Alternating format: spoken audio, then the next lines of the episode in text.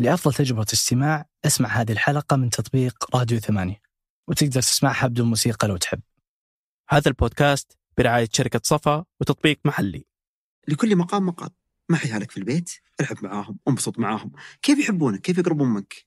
وانت هذاك شخصية الشيخ تبغى تجلس بشتك في الصالة ويجوني يقدمون لك الولاء، ما هذا مرض نفسي والله العظيم. في بعض الآباء يجلسون يجلس في البيت تقول هذا شيخ والله العظيم، والله يبون لك شيء يقهر قسم بالله العظيم. يعني له تأثر بالأفلام، تأثر بالمسلسلات. يا رجل هذول عيالك، زوجتك، بيتك إذا ما كنت يعني على سجيتك في بيتك وين تروح؟ أصدقاء مربع الرائعين، السلام عليكم.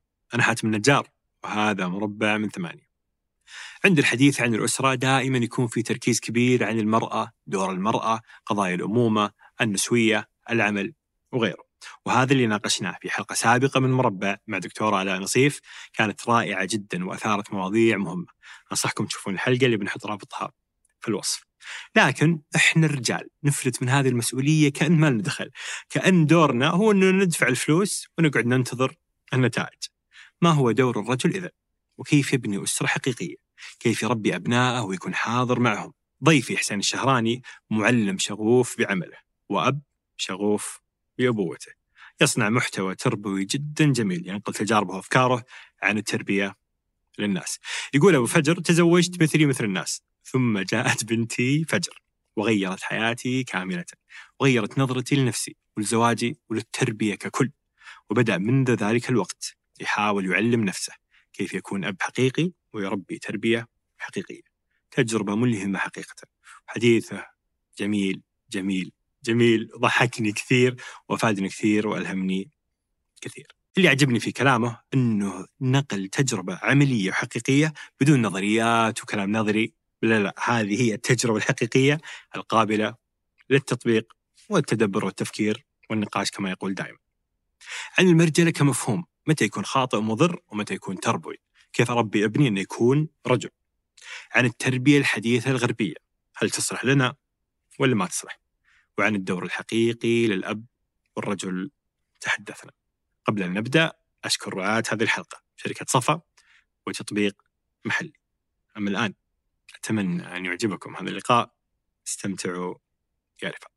عاد إحنا دائما يعني نتكلم عن النساء إنه أنتوا سووا كذا ولا تسووا كذا، وإنه لا تشتغلين لا أشتغلي لا أسوي.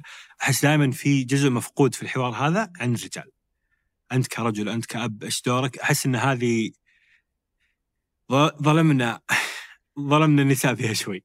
بالضبط، صح فعلا. النقطة هذه فيها جور كثير يعني كبير على النساء. شوف، الأم مع أبنائها ما تحتاجك أنت يا الرجل، أنت يا الزوج. الأم مع أبنائها لا توصي على عيالها، هذه غريزة، هذا شيء فطري فيها. المشكلة وين؟ المشكلة تجي لما أنت يا الأب ما تعرف دورك وشو. يعني مثلا أنا تزوجت،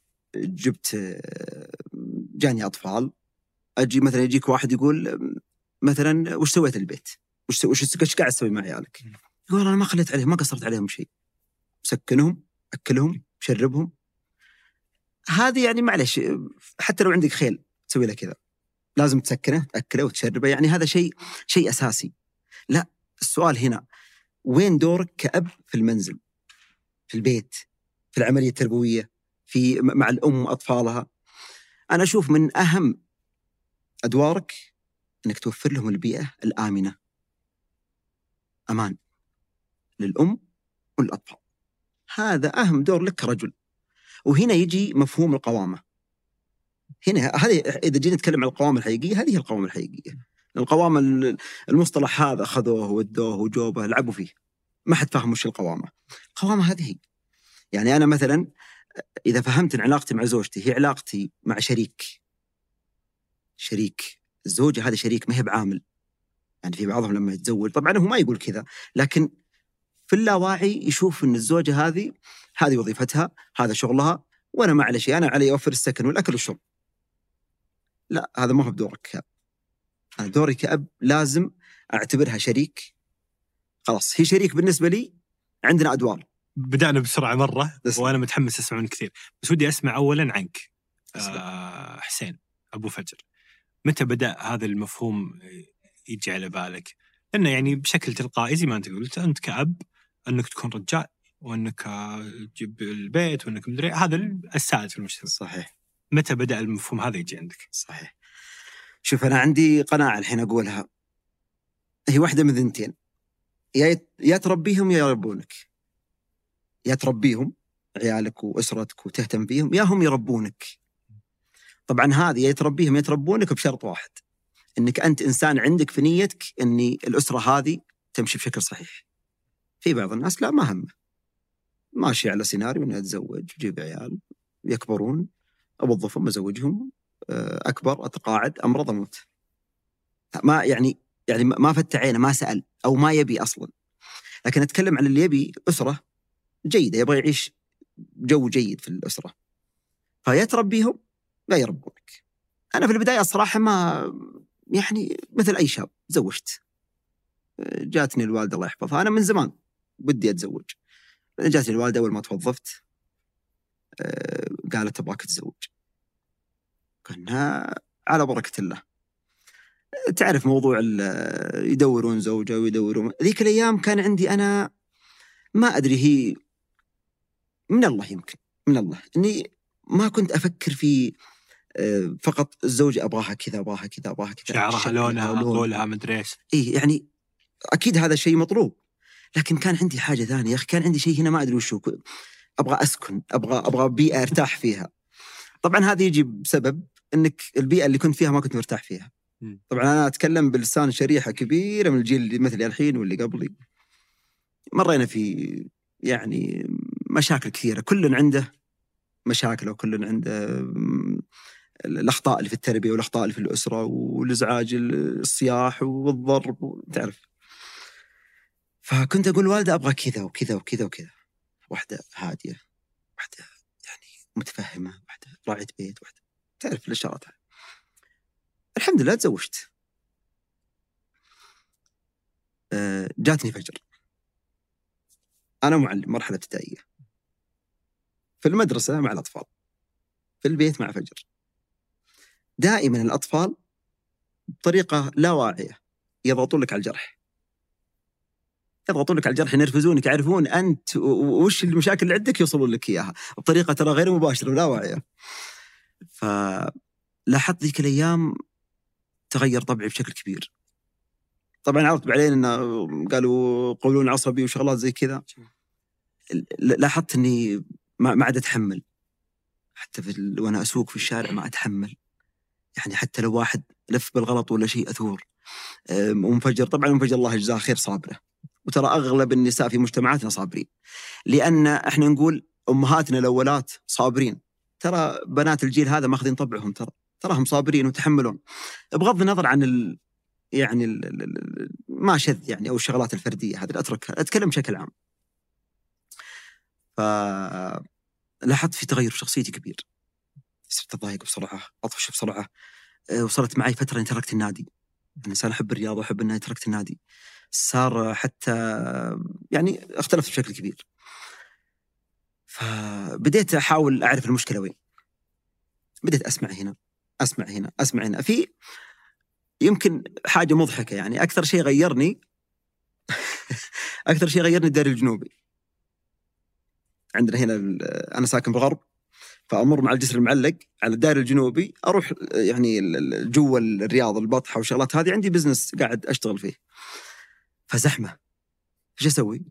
شغل اليوتيوب وقعد أسمع، أشغل مثلا أدخل القنوات على التليجرام، فهذاك الدائري هذاك له فضل علي، يعني حاولت أني أجبر نفسي أني ما أقعد أسمع الشغلات الثانية، أبغى أحاول أشوف يعني الناس هذول وين رايحين، يعني ليش فيه ناس، خصوصاً أني أنا كنت أسمع من مختصين ودكاترة يسمعون يتكلمون عن بعض، بس أنا شو مشكلتي بالضبط؟ فقعدت أسمع، وتعرف الوعي يجي بحبة حبة حبة حبة، تسمع كلمة من شخص يتكلم تدق في قلبك، ترجع البيت تجربها تلقى لا والله كلامه فلان صح. مثلاً لما يقول لك الطفل هو على الفطرة السليمة، لما يجي مثلاً تجي فجر تمسك القلم تشخبط على الجدار، طيب هي شو سوت؟ هي بنظرتها هي شو سوت؟ عادي، معي قلم وعندي جدار، هذا هو. أنا أشوفها أنها لعبت في الجدار ولعبت مدري كيف. فيربونك، يرجعونك للفطرة السليمة. الأطفال يرجعونك للفطرة السليمة مهما كنت. تناظر فيهم يضحكون مستانسين مبسوطين على أدنى شيء.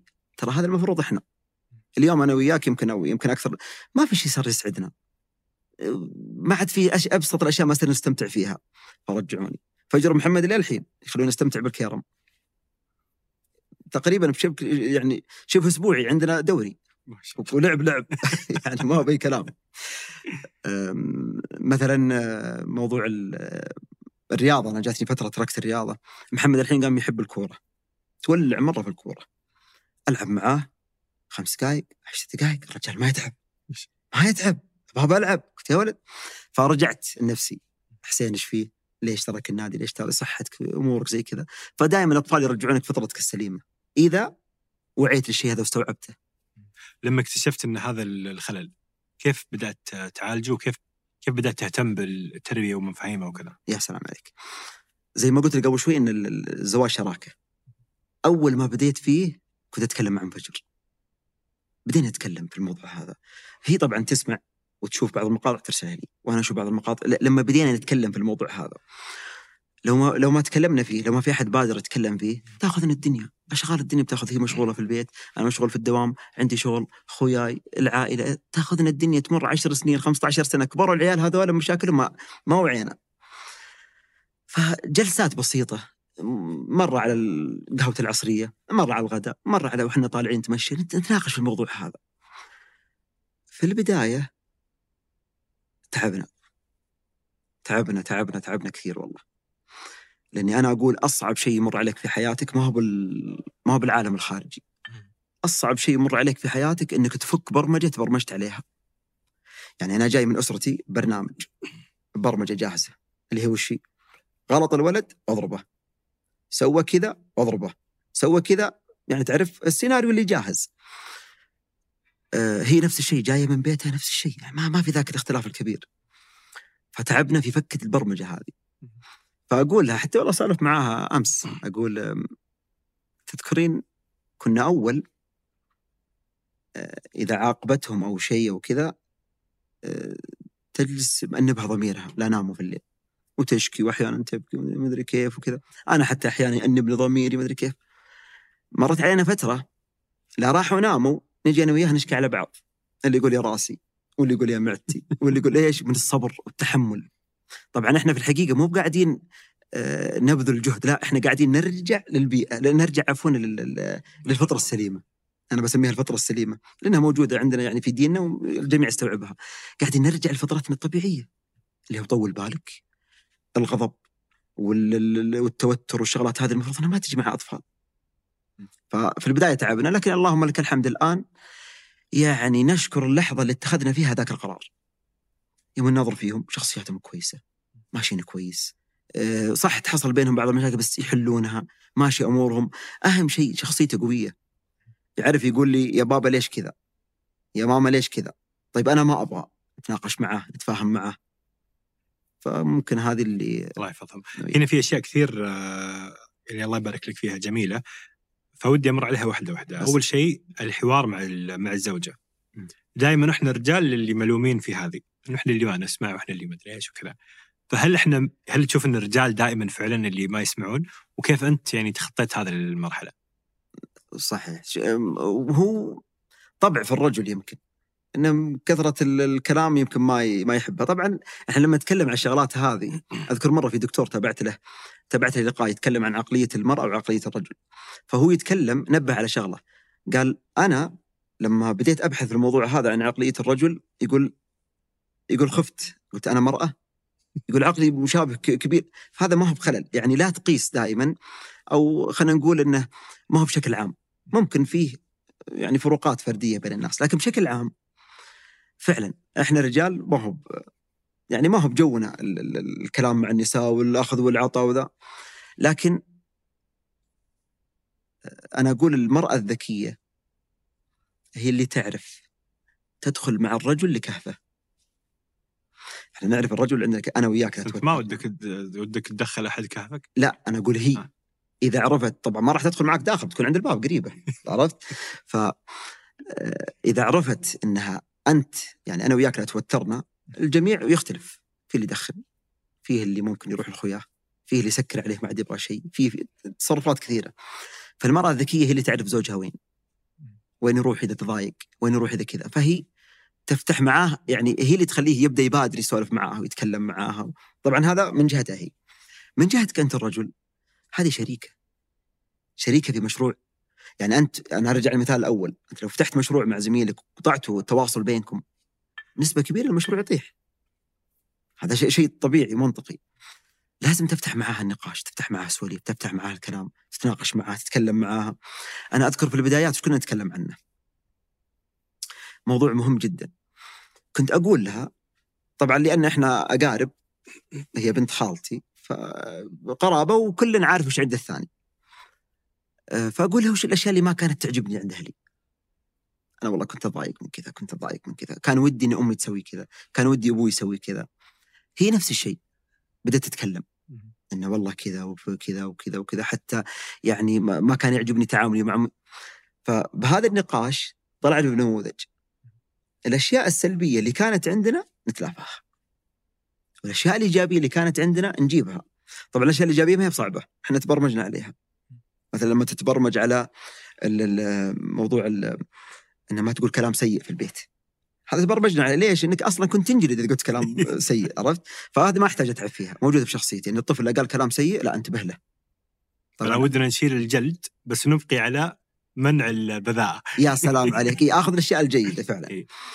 إن كثير من العادات الأولين يعني أحياناً ينظر لها بشكل سلبي بزيادة، يعني وشكل لا يراعي الظروف المختلفة. يعني اللي كان سائد وطبيعي مجتمعياً في فترة سابقة كان هو الطبيعي يعني، وكان هذا لو الآباء والأمهات السابقين اجتهدوا كل الاجتهاد فسووا هذه النتائج. يعني في أشياء يعني صح إن فيها بعض المشاكل بنظرتنا الآن، بس كان فيها مثل هذه، إذا سبيت بجلدك. نقول لا تجلد مرة، بس إنه صح إن لا، السب لازم يكون يعني محرم في المنزل يعني. بالضبط، ممنوع خط أحمر، يعني هذا ما يتجاوز. على طاري تقول لما تربية سابقا أو أول، أذكر لما نطلع في الشارع ألعب كورة برا يعني ما كان في، أنا أدري إن في الشارع كلهم مجلدين ذاك اليوم، بس ما في أحد كان يقول أبوي ضربني عادي. لو واحد جاء قال والله أبوي اليوم جلدني بعد الدوام، طيب وش الجديد؟ ما جاب جديد. لكن اليوم، وحتى كنت المناظر دي أشوفها أول في الشارع وأنا صغير، أبي يضرب ولده، أقرب شيء العقال، نزل عقال وجلده في الشارع، نظر الناس عادي ويمشوا.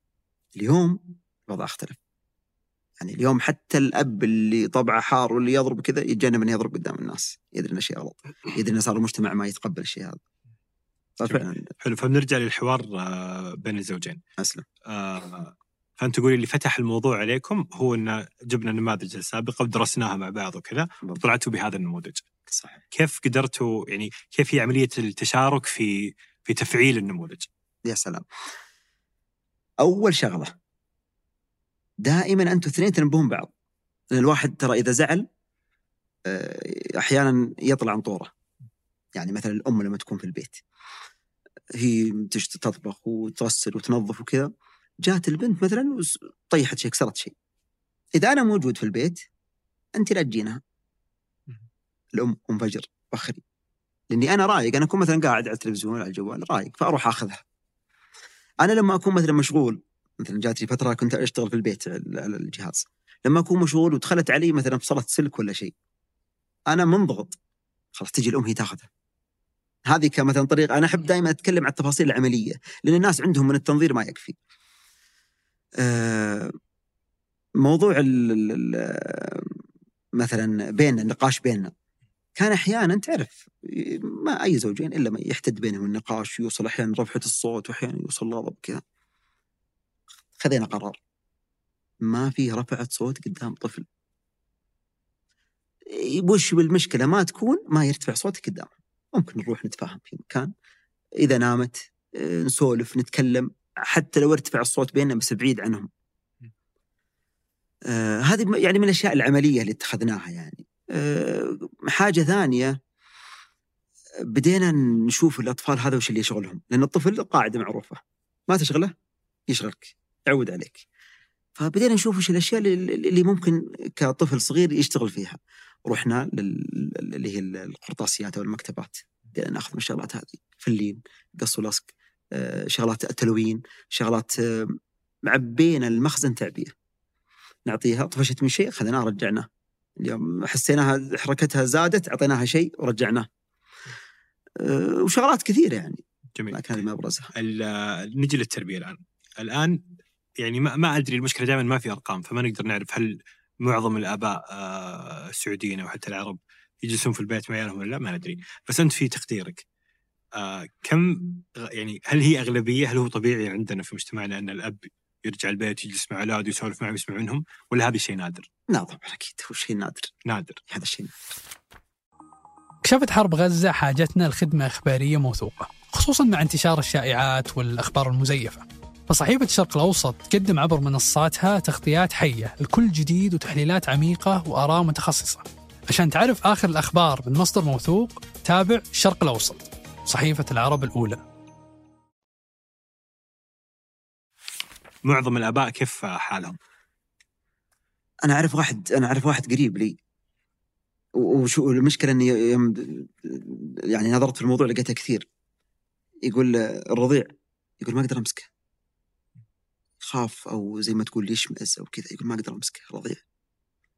فإذا أنت تعرف هذه الحالة عندك من بدري، المفروض أنك عالجت نفسك أو شفت لك لها موضوع حل. هذا طفلك، ده لازم يكون قريب منك، لازم تلمسه.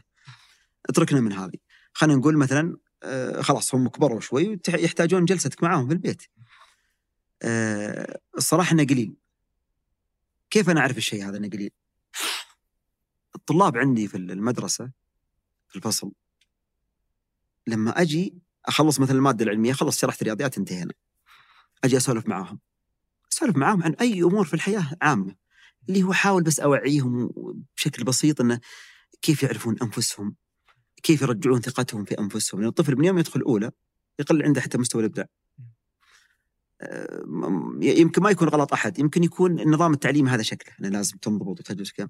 فالشاهد أني لما أسولف معاهم في مواضيع خارج الدرس، الطفل اللي مع أمه وأبوه في البيت في حوار يشارك معاه يتكلم، اللي ما في حوار في البيت يناظر فيني كذا مستغرب، شخص كبير تسولف في المواضيع هذه، واعيني وصحيني ليش، عرفت؟ فيمكن ما في الفصل يتكلم الاثنين، هم اللي واعين صاحين، هذا يقول إيه أبوي قال لي كذا، إيه أمي قالت لي كذا، مع أنك أنت فتحت الباب وعطيتهم هذه البيئة الآمنة للسوالف. بس خذ راحتك سولف. عجيب. فأكثرهم يناظر فيك كذا. طبعا النظرة هذه إيش معناها؟ معناها أن أصلا ما في أحد يسولف معاي، يعني بغض النظر عن هو أب ولا أم، ما في أحد يسولف معاي. لكن وجود الأب في البيت ضروري جدا، ضروري. أنا لاحظ حتى عيالي في البيت، فجر ومحمد، يقول لك سبحان الله، اللي يطور لغة، أذكر سمعت المقطع هذا، اللي يطور لغة الطفل ما هو بالأم، الأب. لقيت الشيء هذا بشكل عملي، لما هو يجلس مع الأم مصطلحاتها كلماتها هي ما تتغير. أنا أجي أحيانا مثلا أسولف معاهم، يناظر محمد فمه، ما سمعت يقول الكلمة الفلانية نطقتها بشكل فلاني أو قلتها بشكل كذا، يعني مثلا كلمة جديدة، يقول بابا أنت ليش تتكلم كذا؟ حبيب هذا كلامي عادي. فتلقى الأبناء ترى بياخذون منك بشيء ثاني غير الأم.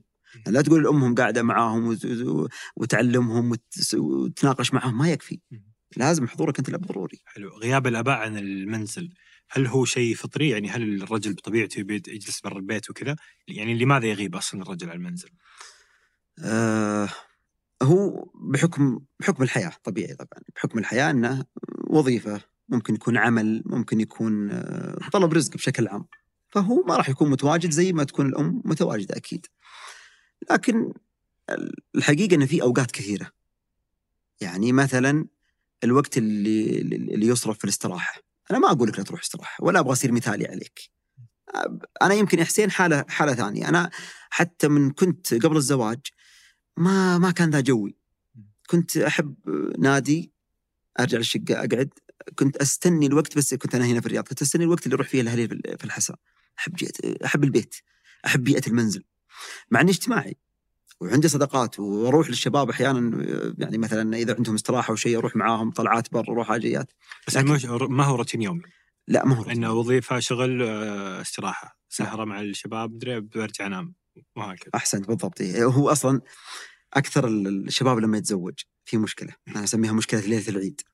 وش مشكلة ليلة العيد؟ الحين أنا أدري أن العيد جاي، حتى يعني أنا صرت ألاحظها حتى مع أم فجر، جينا طالعين ليلة العيد نضحك والله. إحنا نطلع وش نسوي؟ نطلع نتمشى، نطلع نتقهوى، نطلع نروح حديقة ونشوف خلق الله متكومين في الأسواق. فأسميها أزمة ليلة العيد، اللي هي وشي ماشيين كذا على البركة، فجأة كذا جاء من الدوام، رقد، صحى، مشينا نبغى أغراض العيد، وأمة محمد في الشارع في السوق. طيب أنت الحين لما تزوجت، المشكلة إن الواحد يفكر في القصر، ويفكر في العشاء، يفكر في المعازيم، يفكر في الأشياء هذه كلها، ولا فكر يمكن ما أعطى نفسه دقيقة 5 دقائق يسمع نفسه، وش الزواج؟ أنا وين بروح؟ وش البيئة اللي بدخل هذه؟ الزواج وش يتطلب مني؟ يعني أنت الحين كموظف مثلا، خلينا أقيس، بعطي مثال كموظف، أنت الحين جيت للجهة اللي تبغى توظف، تقول يلا وظفوني، وش مهاراتك؟ وش شهاداتك؟ وش عندك؟ فأنت الحين تبغى تدخل الزواج، تبغى تدخل بيئة الزواج، بيئة الأسرة، وش مؤهلاتك؟ وش عندك هنا؟ إيش الاستعداد النفسي اللي عندك؟ فهو تزوج، جاب عيال، على روتينها الأول، أداوم، أرجع من الدوام، أطلع شباب استراحة، أرجع أو أروح النادي. هذه أشياء من حقك تمارسها، لكن لازم تعرف أنك لازم تأخذ وقت للأسرة هذه، ووقتك اللي تصرفه للأسرة هذه. يعني في بعض الشباب يقول يعني خلاص طول حياتك قاعد كذا، لا، ما طول حياتك.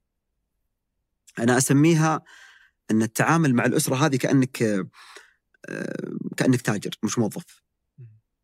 يعني وقت اللي أصرفها أنا في الأسرة أصرفها كتاجر. كيف كتاجر؟ التاجر يعني يأسس المشروع ويتعب عليه ويعطيه جهد ووقت في البداية كبير، بعدين مشروع يمشي بنفسه. لكن الموظف يوميا أنت موجود، يوميا أنت تقوم بالأعمال، يوميا فما هي بالطريقة اللي أنت متصورها أنه خلاص بتزوج، دخلت القفص الذهبي، خلاص حياتي بتضيع. مع أنه لا، تطلع بتقابل خوياك وبتمشى وبتنبسط، بس الفرق أنك الحين عندك أسرة، عندك بيت قاعد تبنيه، عائلة قاعد تبنيها.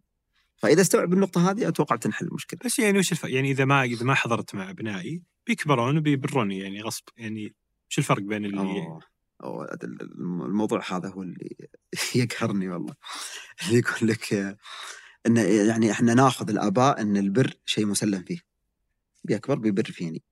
طيب ليش تفكيرنا كذا؟ إحنا كنا في مجتمع أول، وين بتروح؟ الحين عندك أمك وأبوك، تربيت، أصلاً ما عندك تطلعات، مو زي اليوم عندك انفتاح في المعلومات، شوف الحياة وخيارات الحياة ما في. فأنا أكبر عندي سيناريو أني أكبر، عيالي هذول الأولين يكبر، يتوظف، يبر فيني. كيف يبر فيني؟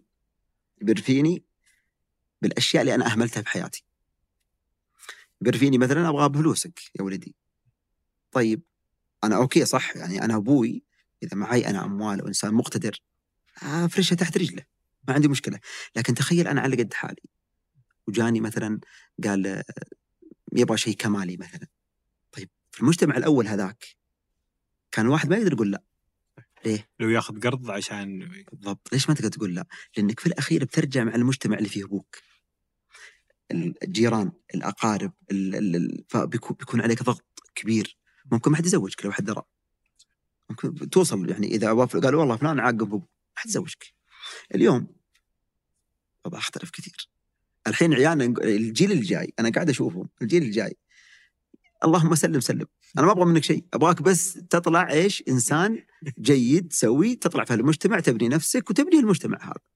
فاختلفت النظرة ما عندي مثل الأول.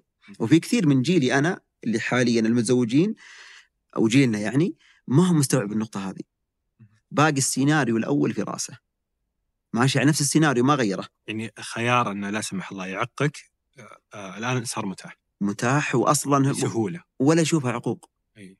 ما يشوفها، ممكن بعدين يكبر يسميها استحقاق، يبقى أنا استحقاقي أعلى من كذا. مشكلة ما تقدر تقولها غلط. يعني مثلاً إذا قال والله استحقاقي إني ما أقعد في الأسرة هذه، بطلع بروحها، ما أقدر أقول لك غلط، ما لا أقدر أقول لك لا، ولا أقدر إني أجبرك وأمسك حاليا، خصوصا في الوقت الحالي أنا ما أقدر أمسكه ولا أقدر أجبره. كان الأولين لا، وين بتروح؟ كان الأول ينضرب حتى في الثانوي، في الجامعة، والله أذكر شباب أنجلد هو في الجامعة، ولا أقدر أقول شيء. فالوضع اختلف. لكن أنا أشبهها شفت في قصة بغض النظر هي حقيقيه ولا، يقول لك اللي البنت تناظر في امها تبغى تقلي السمكه، قصت راسها وذيلها حطتها في المقلاة هذه. سألت ليه؟ قالت والله ما ادري امي كانت تسوي كذا. سألت الجده قالت لان الاواني اللي عندنا كانت صغيره اول، الحين لا. فلما نمشي على نفس السيناريو وما احنا مستوعبين التغير اللي صاير هنا تصير المشكله. جميل.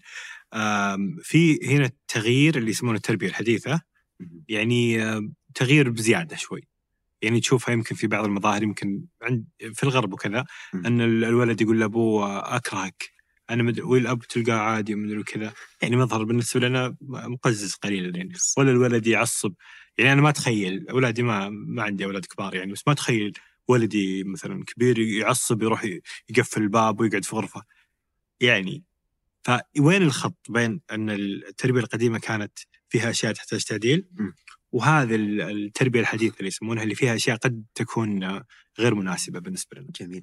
انا عندي مشكله مع مصطلح تربيه حديثه بغض النظر اذا كانوا وفيه ما هو فيه، انا عندي مشكله فيه. انا اشوف ان التربيه هي التربيه، من الله خلق الدنيا اب يجيب عيال يربيهم تربيه صحيحه. ايش الهدف؟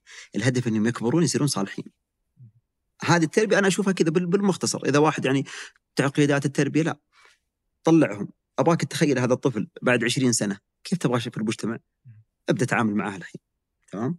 فمصطلح التربية الحديثة ما أدري، لكن أنت اللي تتكلم عنه زي في الغرب، هل هذه تربية أصلا؟ هذا ما هي تربية. يعني زي مثلا لما يجيني طفل مراهق في مدرسة ويسحب السلاح ويقتل له مجموعة، بحكم إيش؟ بحكم قالوا كانوا يتنمرون عليه. هذا ما هي تربية. طفلي في ولدي في البيت يرفع صوته علي، أو زي ما قلت مثلا يدخل غرفته يسكر الباب أو يتكلم. أنا والله مرة ما أنساها، كنت في دبي. طبعا أنا طالع بالنمط والسيناريو اللي عندي. أنا لقيت طفل مع أمه يمشون في السوبر ماركت، قال لها كلمة، أنا أعرف شوي إنجليزي، قال لها كلمة سيئة جدا. أنا نظرت كذا فيهم، طبعا كان عندي ذيك الأيام نظرة أنه واو هذول الناس اللي تربية ومدري كيف. سمعت الكلمة هذه صدمتني. هذا مو إماراتي طبعا، لا عفوا، لا أجنبي، كانت أجنبية. ما كنت في دبي، نعم.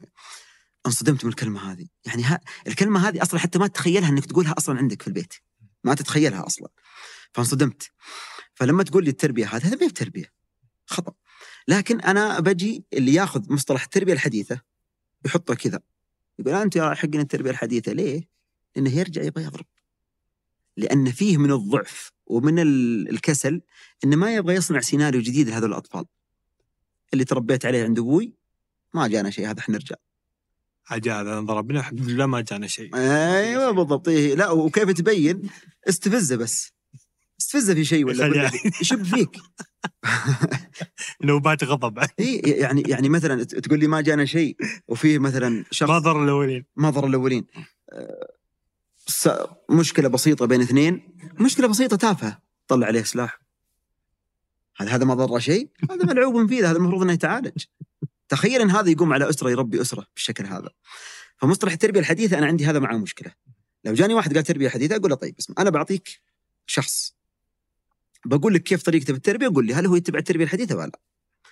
الشخص هذا ما عمره ضرب طفل أبداً.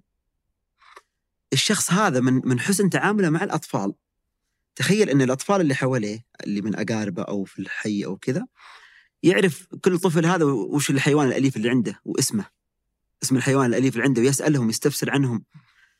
الرجل هذا لو قعد معاه طفل على وجبة وقام الطفل يحوس في الصحن ويأكل منه، يعامله بكل رقي بكل أدب وبكل احترام.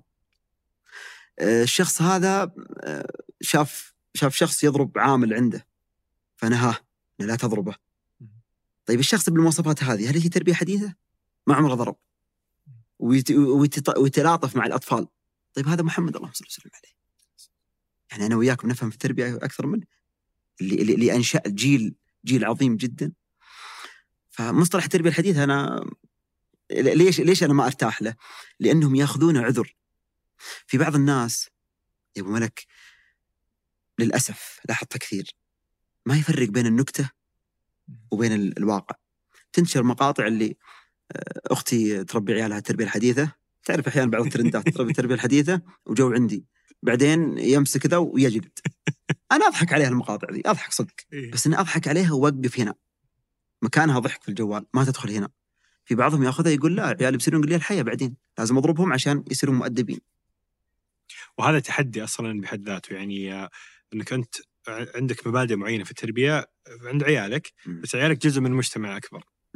فأنت مثلا لا يأكلون سكر في الليل مثلا، مبدأ بسيط وأنت والأم متفقين عليه وكذا، رحتوا عزيمة رحتوا مدري مين عند الجدة عند العم، هذا تحدي كيف تتعامل معه؟ يا سلام، لأنك أنت بتصير اللي في النكتة ذيك، صح اللي صح. التربية الحديثة صح بالضبط. لكن قبل لا تقول لي إنك بتصير هناك، شوف موضوع اللي عياله يفكهم على الناس، وتشوف ذا يكسر وذا يأذي وكلامه شين وألفاظه سيئة ويضرب هذا وتنمر على هذا، ترى هذا ما هي تربية. لا أسميها تربية حديثة، لا، هذه الأم والأب هناك ما يبغون يتعبون، فكينهم، معطينا الأجهزة فكينا. لا راح في العزيمة ما معاه جهاز، وش يسوي؟ عنده طاقة طلعها على الناس، ما يعرف يتعامل مع بشر، ما يعرف يتعامل مع الناس. فموضوع المجتمع زي ما قلت لي قبل شوي، أول كان البيت اللي تربى فيه الطفل بيت كبير فيه الجدة والعمان، مهما تعبت ما تقدر تسيطر 100% على تربية عيالك.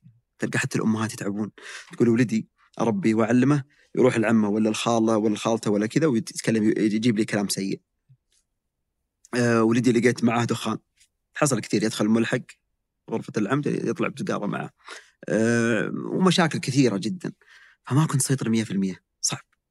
وبعد ضغط الأم والأب عليك أنت الولد، أن مثلا خلاص يقعدون معي. أحيانا بعض الجدات من كثر الحب اللي فيهم الأحفاد تمسك عندها، خلاص ما عاد يشوفه الأب، ما عاد يشوفه الأم، ما عاد يشوفونها. لكن حاليا الوضع تغير، أنت الحين مع عيالك مستقلين في وحدة، أكثر العوائل الآن في شقق. فلما أربيه على مبادئ وعلى قيم وعلى أشياء معينة عندي في البيت وعلى قوانين عندي في البيت ويقتنع فيها، لما يطلع عند الناس بيختبرني، والاختبار هو الاختبار. ترى أحيانا من أول مرة إذا ما انتبهت لها وقطعت تتعب. أنا بقول لك موقف صار معي، خديت فجر ومحمد، الوالدة ساكنة قريبة مني، رحنا لهم البيت، قعدنا معاهم، أنا متفق معاهم فجر ومحمد يفهموني ويتكلمون وكذا، إنه خلاص إذا قلت نمشي نمشي، بس هم يحبون يلعبون كذا. فجر قالت يلا بابا مشينا، محمد قال لا ما أبغى أقعد ألعب. وش سوى؟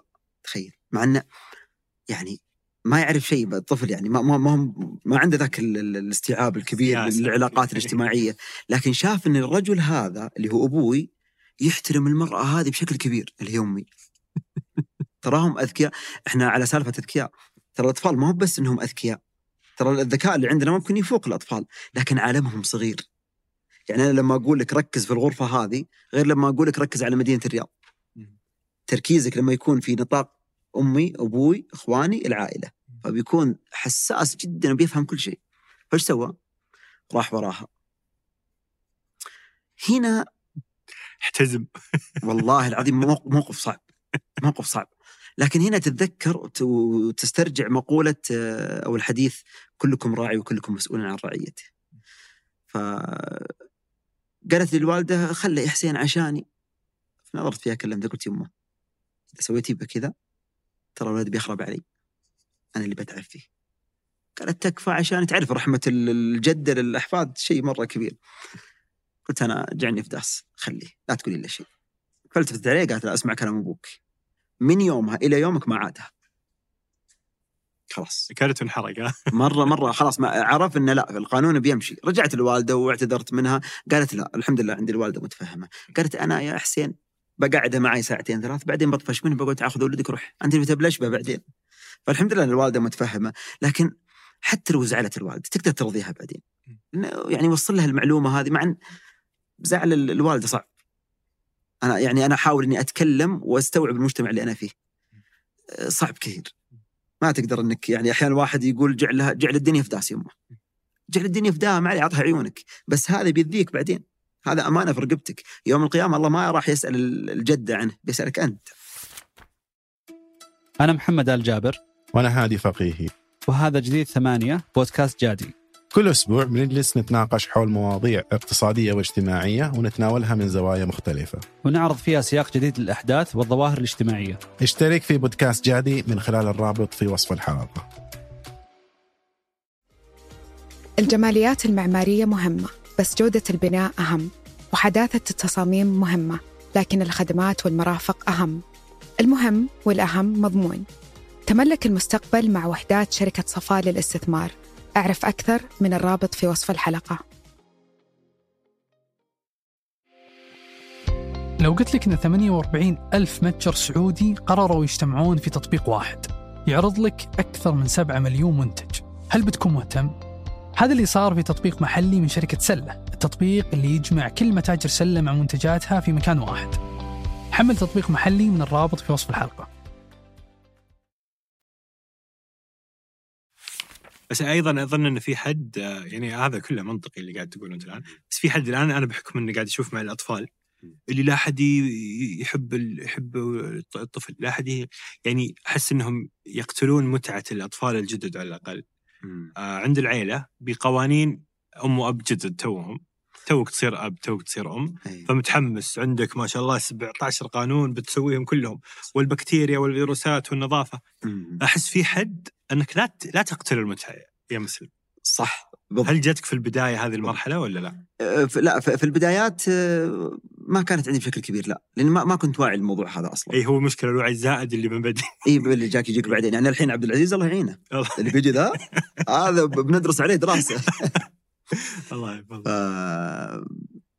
فعلاً لازم يكون في حد أدنى، لازم تفهم مجتمعك. صحيح. في مشكلة يمكن تكون عند الأمهات أكثر، إن إذا جيت تناظرين في المحتوى للتربية قدر الإمكان ناظرين في المحتوى العربي. صح. المحتوى الأجنبي صح فيه كلام جداً ثمين ووعي عالي جداً، لكن زي مثلاً في المجتمع الأجنبي يعني الطفل ممنوع أنك تلمسه، ممنوع أنك تقرب منه. عندهم طبع كذا أنه حتى إذا جيت تتكلم مع الطفل بس تنزل معه وتسولف معه، ما في تاتش. إحنا المجتمع العربي لا، مجتمع ثقافتنا لا، في اللمس كثير والضم والبوس والشغلات هذه عندنا. فحاولك يعني لا تخسر مثلا أهلك والناس المحيطين فيك عشان تقول والله عشان عيالي. أنا أدري عيالك في المقام الأول، لكن في بعض الأشياء تفهمها كمجتمع عندنا في مساحات يعني. بالضبط. حلو. أنا أحس إني قاعد أشوف أدوار أبو فجر حسين، ففهمت دور الزوج والمربي هي مع بعض أصلا، وبجي على المعلم بعد شوي. بس يعني كيف قدرت إنك تكون متواجد في المنزل، وكيف الشخص اللي ما تعود، يعني أبقعد أسمع يقول ما أنا متعود، بس أوكي كلامك جيد، بصير أجلس في البيت. هل هي تجي تلقائية؟ هل هي لها نظام؟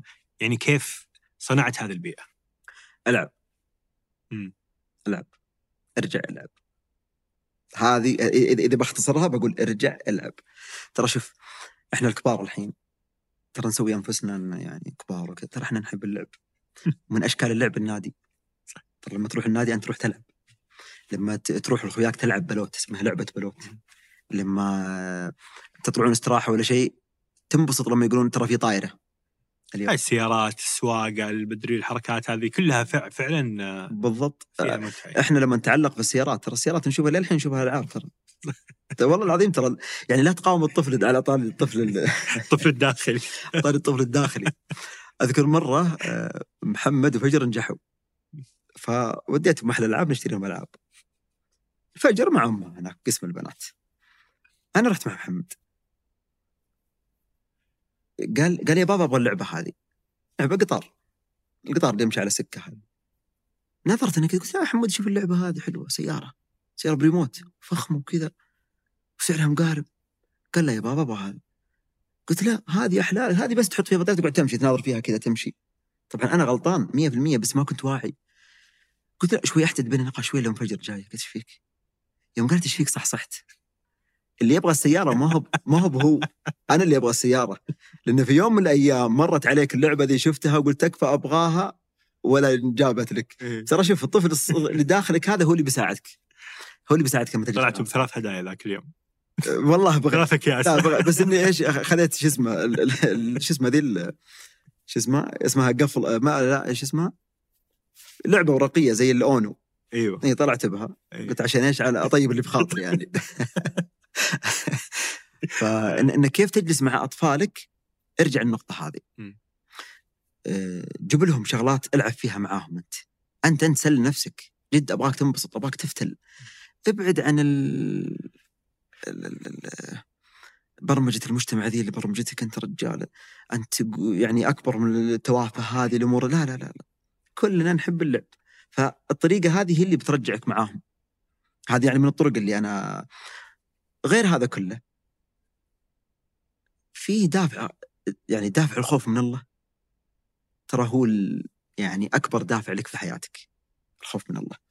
فأنا لما أفكر أقول هذول الأطفال، أنا عرفت معلومة أنهم يحتاجون تواجدي، يحتاجون، ما هو بشيء إضافي، لا يحتاجون. فأنا أضغط على نفسي في البدايات، أضغط على نفسي. الحين اللهم لك الحمد، ما أحتاج أضغط على نفسي. أنا مجلس معاهم، هم عارفين أنا وشبي. أروحنا عندنا غرفة كذا نلعب فيها كورة، عندنا كيرم، عندنا أونو، عندنا، فسهل إني أجلس معاهم، سهل إني أتشارك معاهم. تلقائي يعني، روتين يومي يعني صار. بالضبط. عجيب. هل المجتمع ينظر لهذا الرجل إنه مو برجال؟ يعني هل أنت في مجتمعك الصغير يشوفون هذه التصرفات، إن هذه الحرمة اللي تقعد في البيت تلعب، مو أنت رجال اطلع روح الاستراحة؟ أنا هذا المشكلة، مشكلة لما تفهم الرجولة والمرجلة غلط. يعني شوف، دائما الإنسان اللي يفقد الداخل يبغى يسيطر على الخارج. إذا فقدت اللي جوا وثقتك في نفسك جوا فقدتها، تبغى تسيطر على اللي خارج، اللي برا، شوفوني رجال، شوفوني. في بعض المجتمعات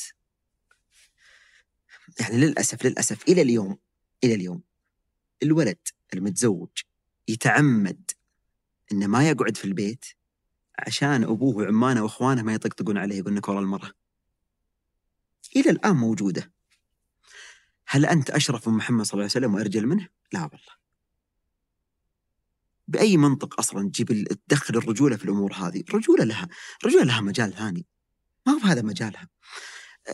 شخص راح عمر بن الخطاب رضي الله عنه، يبغى دق عليه الباب، يبغى يستفسر منه، أتوقع مشكلة عائلية أو شيء زي كذا. سمع زوجته ترفع صوتها على عمر بن الخطاب، عمر بن الخطاب أنا وياك بنصير أرجل منه، رجل قاد أمة.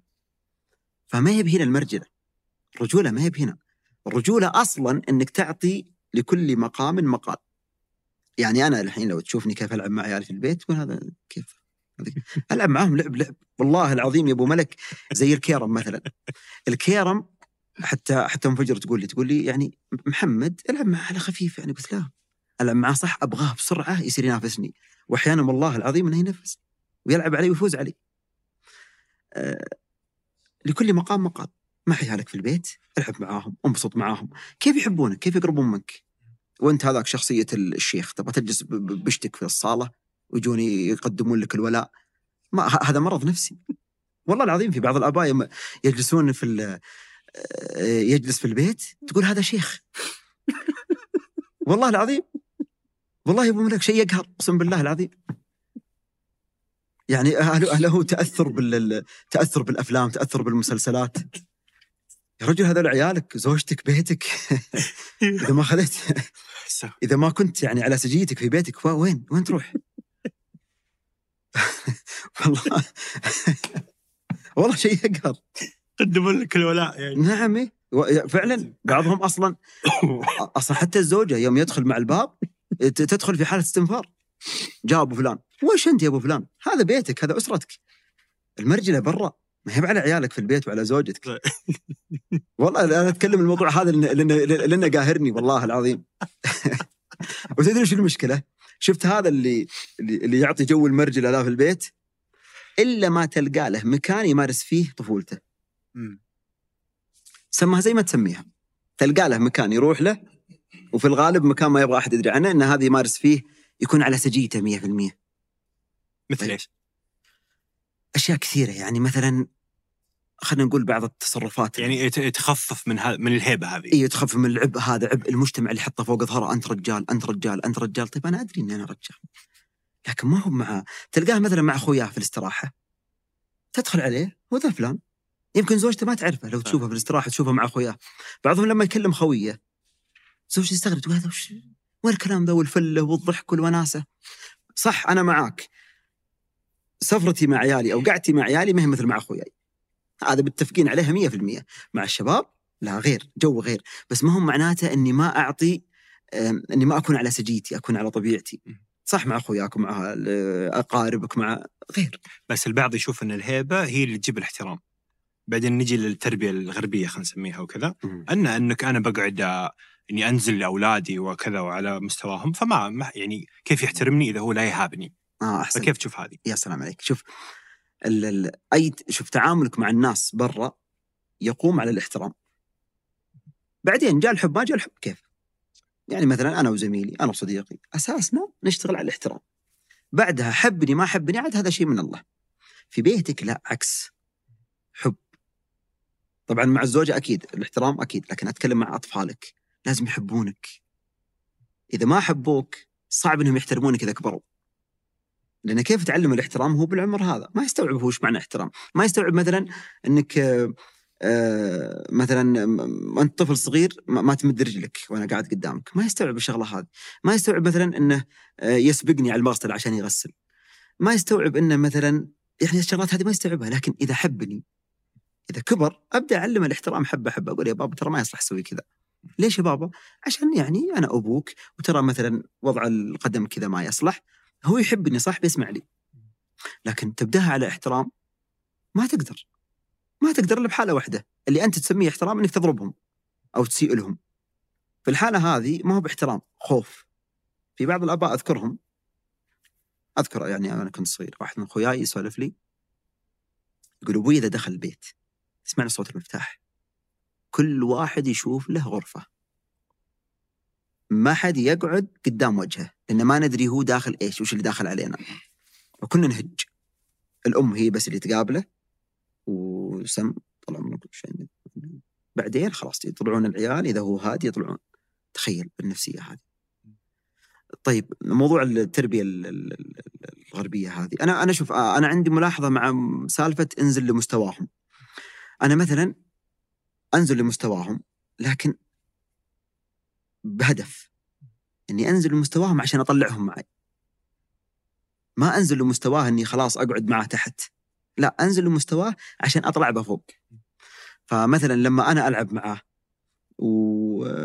ويصير مثلا بيننا احتكاك وشغلة وكذا ولعب وضحك وذا، مثلا أخذه معي أطلعه، مثلا أقول له مثلا يا بابا لا تسوي كذا، خطأ يا بابا لا تسوي كذا، فهو يشوفني معه بس أعلمه أني أنا ترى هذا الشيء غلط. الشيء هذا قال كلمة مثلا سيئة، لا يا حبيبي لا تقول كذا، ترى إذا قلت كذا بيصير عليها عقاب ما يصلح. فأطلع معاه لكني أنزل لمستواه صح، بس ما أقعد معاه تحت. يمكن هذا الفرق، أني مثلا أنزل لمستواه خلاص ما عاد أربي. الطفل يعرف أن عنده تلفون رقم، دق عليه يقول تعال خذ أمي وأبوي، يعني هذا ما هي بتربية. أنت ما تقدر تربي طفل بالطريقة هذه. فعشان كذا النموذج اللي عندنا في مجتمعنا العربي أنا اللي أشوفه أنه بيكون نموذج الآن، نموذج أنجح حتى من النموذج الغربي. يعني النموذج الغربي أنا أشوفه مثل اللي أنت ماشي في طريق، واحد راجع منك مداور يقول عود عود عود، طريق مسكر. يعني في بعض المجتمعات الحين يصحى الولد من النوم يقول أنا اليوم عاملوني كأني قط، والله يكرمك أنا اليوم كلب عاملوني كذا. سمعناه هذه وشفناه، طيب هذا كيف تعامل معه؟ إيش يسوي معه؟ ولا أحد يقول له شيء، ويا ويلك يعني تزعله أو تقول له شيء. فهذا مجتمع يعني هذه تربية مدمرة. هذا مجتمع يعني شيء غلط. فأنا أشوف النموذج الحالي اللي عندنا في مجتمعنا العربي حاليا، أو خلينا نقول مجتمعنا السعودي، أتكلم عن مجتمعنا السعودي، وعي الأمهات والآباء الآن على داخل إطار الدين والعادات والتقاليد اللي عندنا تراها جميلة جدا.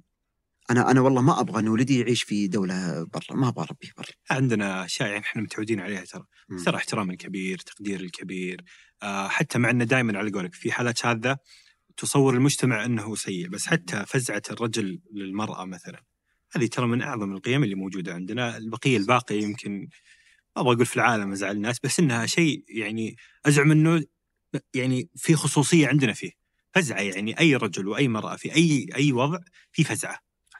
بنت مثلا سيارتها مبنشرة في فزعة، بنت تبغى توقف في فزعة، أو أخو أخت في فزعة، لو أنهم متلعنين الصبح بس إذا صار الجد في فزعة. في أشياء فعلا يعني عظيمة موجودة كقيم. صح، مجتمعنا جميل جدا. يعني إحنا لما نتكلم الحين واحد ممكن يسمعني يقول يا أخي بعد كلامكم هذا على التربية يحس إن الوضع سوداوي. لا لا، ترى إحنا اللهم لك الحمد وضعنا الآن جيد غير أول كان الوضع مزري جدا. الآن الآباء والأمهات واعين. ففعلا زي مثلا لما تكون في مجتمع اللهم لك الحمد ما عندك هوملس، شيء عظيم. لما يكون عندك في مجتمع أن ما في أم وأب يقولون والله آخر عهدي بعيالي الكريسماس اللي قبل كم سنة، لا ما في، اللهم لك الحمد. طيب إيش نبغى؟ طيب الحين نبغى بس نتطور، يعني نتحسن عشان ما نفقد الأشياء هذه. الجيل هذا اللي إحنا نربيه لو أسأنا له في التعامل بكرة بيكبر بيفقد العادات والتقاليد هذه. هو عنده الفرصة هذه زي ما أنت قلت قبل شوي. بالضبط. يعني زي مثلا الحين لما تمشي في الشارع، الحين لو اطلع في الشارع تلقى واحد طايح، في مجتمعات برا ممكن يقعد مكانه، هنا ما راح يكمل دقائق للناس شايلينه ومهتمين فيه. فمجتمعنا مترابط متماسك، لكن هذا الترابط والتماسك هذا ما نبغاه يضغط على الجيل هذا إلين ينفجرون. فمثلا الموضوع خلينا نقول لما تسيل عيالك في البيت مثلا بالضرب أو بالإساءة، طيب هذا يعطيه شيء في داخله يكبر في عنده مشكلة مع المجتمع. طيب هل تتوقع أنه بعدين بيصير إنسان جيد في المجتمع هذا؟ إحنا يمكن عشان تربينا على الفزعة هذه، تربينا عليها، كنا إحنا صغار نشوفها. يمكن الجيل الجاي ما تكون عنده الأشياء هذه أولوية، بيكون أنا نفسي. مثلا لما تربي طفل، خلني أقول لك مثلا تقول الفزعة للمرأة مثلا، أنا ولدي في البيت مثلا أقول لمحمد أعطيه مثلا إذا جاء مثلا حدث أن أقول الرجال ما يضرب مرة، الرجال ما يسيء المرة. ليه؟ طبعا تكلم معنا الرجال لأنه أقوى ورجل، يعني الله سبحانه وتعالى أعطاه إمكانيات أعلى من المرأة، فلما يعتدي على المرأة كذا تنقص رجولته وما يكون رجل. أن الرجل مثلا يقدم المرأة، يعني مثلا لما يكون معاي نمشي في مكان أقول له وقف حمود خل المرة تروح، فياخذ الطبع هذا. لكن لما مثلا يشوفني في البيت أسيء لأمه، لما يشوفني في البيت ما أحترم أمه، لما يشوفني يعني للأسف في البيت أضرب أمه، هذا بيكبر شو يسوي؟ هذا بيكبر ممكن يمد يده على المرأة بعدين، ممكن يكبر بعدين يسيء للمرأة. وشوفنا في بعض الحالات الشاذة، يعني ما تمثل مجتمعنا، لكن في حالات شاذة زي كذا مد يده على مرأة ضربها. هذا من وين جاء؟ يعني أنا حاليا إحنا يمكن يعني لو سويت ما سويت ما أقدر في شيء داخلك ماسكك ما تقدر. لكن هذا من وين طلع؟ إيش العقلية اللي جاي منها؟ إيش الأسرة والبيت اللي جاي منها؟ كيف كسر الحاجز هذا؟ بالضبط، كسر الحاجز هذا إنه يشوف نموذج قدامه في البيت يوميا الأم تبكي، يوميا الأم تنضرب، يوميا الأم تنهان، يوميا الأم ما لها كرامة. خواته في البيت تشتغلين لخوص، اللي يبي خوص تسوينه، تطبخين تغسلين تودين تجيبين. هو وش قاعد يسوي؟ هو قاعد في البيت شيخ. طيب هذا بكرة في الشارع ما راح يحترمها، بكرة لا تزوج وخذالها بنت ناس متربية بيعذبها، لأنه يبغى النموذج اللي كان إنه يشوف أبوه رجال. في بعض النماذج ما يشوف الرجال له أبوه، موجودين كثير والله إني أشوفهم عندي إلى الآن في المدارس، ما في رجال له أبوه في الدنيا، وبعدين تجي قبيلته أو عائلته بعدين قبيلته. طيب هذا كيف بعدين بيتعامل مع الناس؟ كيف بيحترم الناس؟ هذا خلاص كسرت عند الحاجز، بيطلع بكرة ما يحترم أحد، ما يشوف أحد شيء. أنت تقول في واحد من المقاطع أن إذا تهاوشوا عندك في المدرسة هم في الابتدائي يجي واحد يقول أنا فلان وحنا فلان في الابتدائي. نعم في الابتدائي، والله العظيم مر علي موقف في ثاني ابتدائي ما أنساه إلى اليوم. قبل تقريبا يمكن 7 أو 8 سنوات كنت في حي من الأحياء، ما هو بحي شعبي لكن حي من الأحياء القديمة في الرياض. واحد من الطفل في صف ثاني معاهم أنا في الفصل، ما أدري إيش قال له خوية جنبه، صار بينهم مشكلة، فز قام ناظر فيه وقال أنا فلاني، قال اسم قبيلته. أنا وقفت سكرت نزلته، عرفت الموضوع ما موضوع تعليم، حنا الحين في مشكلة، أترك التعليم برجع للمادة، برجع للرياضيات بالسهل. وأخذه وتناقش معه، إيش فيك أبوي قلت كذا؟ قال أنا ضربني، قال لي تكلم علي وضربني. قلت طيب حتى لو ضربك ليش قلت أنا كذا؟ قال لي أنا فلان، كرر اسم قبيلته. بعتزاز وناظر فيني كثر رافع راسه. قلت نعم حتى انا فلاني، هذا الرجال فلاني من قبيله، هذا الرجال من قبيله فلانيه، هذا الرجال... وش فرقك عننا؟ انت احسن مننا في ايش؟ ما هو مستوعب كلامي. طفل في ثاني ما هو مستوعب كلامي. فحاولت اني بس احل الموضوع مؤقت وجلسته ورحت اكلم المرشد. المرشد من الحاره من عندهم. قال هذا يا حسين عايش مع ابوه في بيت عمانه وجده. جنبهم في الحاره بيت ثاني من قبيله ثانيه. ودايم العمان عمان الولد الكبار يتضاربون مع ذولا. وبينهم يقول ما يمر يوم الا هم في مشكله. ولا يمر فتره الا هم في مركز الشرطه. وتكسير سيارات وضرب ومهاوش وطعن، احيانا توصل الطعن. فيوم قال لي كذا عرفت، لان هذا اللي جنبه كان من قبيله هذاك اللي هناك. فبينه وبين هذا يعني متحفز ان انت وش قبيلتك انت؟ ثاني ابتدائي. مع انه في نفس الوقت يعني اذا انت من قبيله فلان او ودك تعلم ابنك هذه القيمه، انه ترى احنا من عائله فلان، يعني ما يعني لا يعيب هذا الشخص انه يبغى يعزز في طفله هذه القيمه وكذا. يعني هذا الخط الرفيع بين هذه وهذه. يا سلام. الحلو دائم عندنا في شريعتنا اشياء تحدد هذه. انا اقول لمحمد، اقول احنا من آل فلان من آل فلان من آل فلان من آل فلان، ووقف. ليه؟ لان عندي نص في القران يقول لتعارفوا، ما هو لتمايزوا، ولا هو كل واحد يهايط على الثاني. بابا حنا وش نرجع كذا نرجع كذا نرجع، هذا قبيلتنا وهذا عائلتنا وعمانك وخوالك من آل فلان، وطيب وهذاك وش هذاك من القبيله الفلانيه من المنطقه الفلانيه. بس لإيش أحطها له في إطار المعرفة، أنه يعرف فقط واسكت. لكن لو جيت مثلا يا بابا حنا مين؟ حنا من آل فلان وآل فلان وفلان، ترانا قد دخلنا في غزوة مع آل فلان ولا القبيلة الفلانية ودقينا خشومهم. الطفل هذا لما تعطيه المعلومة ذي ترى ما هو بزيك أنت الكبير، يأخذها معلومة مقدسة. أنت هو يأخذ معلومة من أبوه، مصدر المعلومات الأول. فلما تعطيه المعلومة هذه طيب بعدين. أنا والله ما أنسى موقف معي. كنت ذيك الأيام في أدرس في الجامعة، كان معي واحد من قبيلة قاعدين طالعين أتوقع بالسيارة وشي زي كذا، فدق عليه واحد كلمته أبو فلان كذا وسولف أنا وياه، بعدين سكرت. قال لي من هو ذا؟ قلت هذا فلان الفلاني من قبيلة فلانية. قال كلمة سيئة والكذا يعني ينتقص من القبيلة الأخرى. إيه. قلت أنت ما تعرف الرجال؟ قال لا ما أعرفه. أنا تلقائيا قلت إني أعرفه، بينهم شيء يعني. قال ما أعرفه. قلت في كلمة؟ قال بيننا ثار. وش اللي بيننا ثار يا رجل؟ أنت وين أنت وين؟ أنا وياك قاعدين رايحين مطعم فاست فود. ما أنت ماخذ رمحك وقاعد تصيد، ولا ماخذ سيفك وقاعد تصيد. وينك رايح أنت؟ هذا متزوج الآن وعنده عيال مع نفس العقلية. يطلع لنا نفس العقلية، أنه القبيلة ذولا بينه وبينهم ثار وبينه وبينهم مشاكل.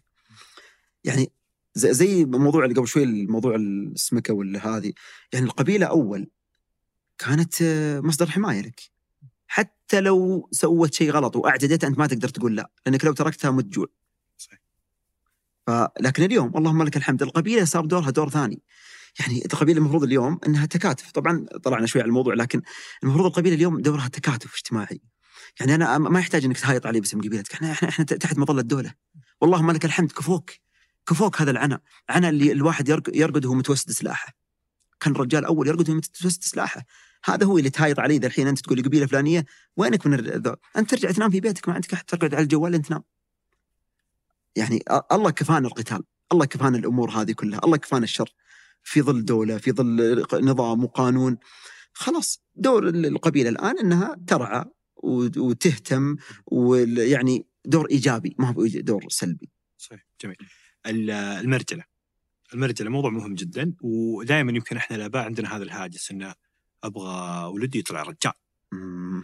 له يعني مثل كل شيء له يعني إفراط وله تفريط. صحيح. وأنت عندك ما شاء الله محمد الله يحفظه لك. الله يسلمك. كيف شفت موضوع المرجلة مع محمد؟ إيه طبعا موضوع طفلك كيف تحوله إلى أو كيف ينتقل معك لموضوع الرجولة. أول حاجة بس عشان أختصر اللي يسمعني ذا الحين وما له في يعني على قولته ما له في الطويلة، موضوع الرجولة للطفل سهل، لأنه بياخذ منك الأب، بياخذ منك نسخ لصق، وش ما كنت عليه الأب الطفل هذا بياخذ منك. طيب أنا وش دوري؟ أنا دوري أنه بعد ما أشوف لي نموذج جيد للرجولة، دوري أني أبدأ أوضح له ليش الرجل يسوي كذا وليش الرجل ما يسوي كذا. ليه؟ أفسر له عشان يكبر ويكون واعي إيش معنى الرجولة. فمثلا الأم تربيه مثلا، أو يعني يكون هو أغلب وقته مع الأم، خلينا نقول إلى 5 سنوات، خلينا نقول قبل ما يدخل المدرسة. لا دخل المدرسة هنا يختلط في مجتمع جديد عليه، فهو محتاج أني أنا أبدأ أعطيه الأدوات إنه كيف يتعامل كرجل. خلاص هو الحين كطفل، ترى أغلب الأمهات ما يقصرون في المجال هذا، إنه يعني تربي وتعلمه والذرابة في الكلام والشغلات هذه ما هم قصرين ترى الأمهات، مع دورك أنت يا لب. لكن كيف أعلم الرجولة مثلا؟ فلما أخذه معي، أذكر خذيته معي مرة الداري الجنوبي، خذيته معي الجنوب الرياض. طبعا على فكرة إحنا الآباء ما نتحمل ترى أطفالنا في السيارة الحالنا، هذه أنا أقولها الآن وأنا أدري أن أكثر اللي قاعد معي يقول يا أخي ما أنا متحمله، ما أنا بطايقه. ليه ما أنت متحمله ما أنت بطايقه؟ لأنك أنت سواليفه وكلامه ويبغاني، لازم تصبر، لازم تتحمل. فالأم دائما ذكر الأب، ترى أنا ننسى إحنا، أنا أقول لهم فجر، أقول دائما ذكريني، خذ محمد معك، خذ محمد معك. إذا شفتيني نسيت عنه فترة قرصيني بكلمة، قولي ترى أبغاه يطلع رجال لا كبر، عشان أنا أتذكر، لأن أحياناً مع مشاغل الحياة بروح أخلص سيارتي بسرعة وأرجع. خذيته معي جنوب الرياض، أروح أخذ لي من كذا محل وشغلات زي كذا. فأقول إيش بنزل الحين، تمام؟ بنمشي أنا وياك، بدخل المحل، أبغاك بس تبعد شوية وتشوفني كيف أتعامل مع الرجل، كيف أسلم عليه، كيف أناظر فيه، كيف وقفتي، كيف أخذ وأعطي معاه في الكلام. أنا بس أبغاك تناظر بس، ولا أكثر ولا أقل. أيضاً التعامل، أنا أذكر مرة حبه السالفة ذي، صار دائما يقولها لي. قلت بدخل المحل الحين وشوف بقول ميد العامل السلام عليكم، كيف حالك يا مدير؟ أبغى أسمع كيف يرد. إذا قال عليكم السلام حياك الله أهلا، ترى هذا شخص، وإذا قال عليكم السلام هلا، ترى هذا شخص آخر. هو حب السالفة دي، صار دائما يدخل يجربها يعني. أبغاه يعرف كيف يتعامل مع الرجال، كيف يتعامل مع الأشخاص، كيف يرد، يعني لغة الجسد، كيف الكلام، كيف الرد. نجي للأمور الثانية، أمور مثلا، أمور في بعض الناس يشوفها أساسيات، هي أمور شكلية.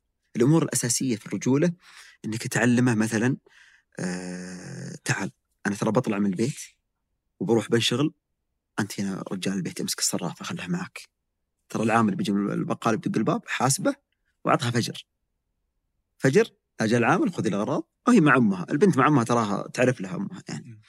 أن دورك كأب مع البنت إنك تحن عليها وتعلمها بعدين كيف الرجل يتعامل معاها باحترام وبرحمة وبمدح. امدح البنت قد ما تقدر، عشان بعدين يعني إذا تزوجت تبغى لها رجل يعاملها مثل أبوها، عشان بعدين إذا مثلا طاحت في واحد لا قدر الله مثلا يهينها أو يتكلم عليها ما ترضى على نفسها.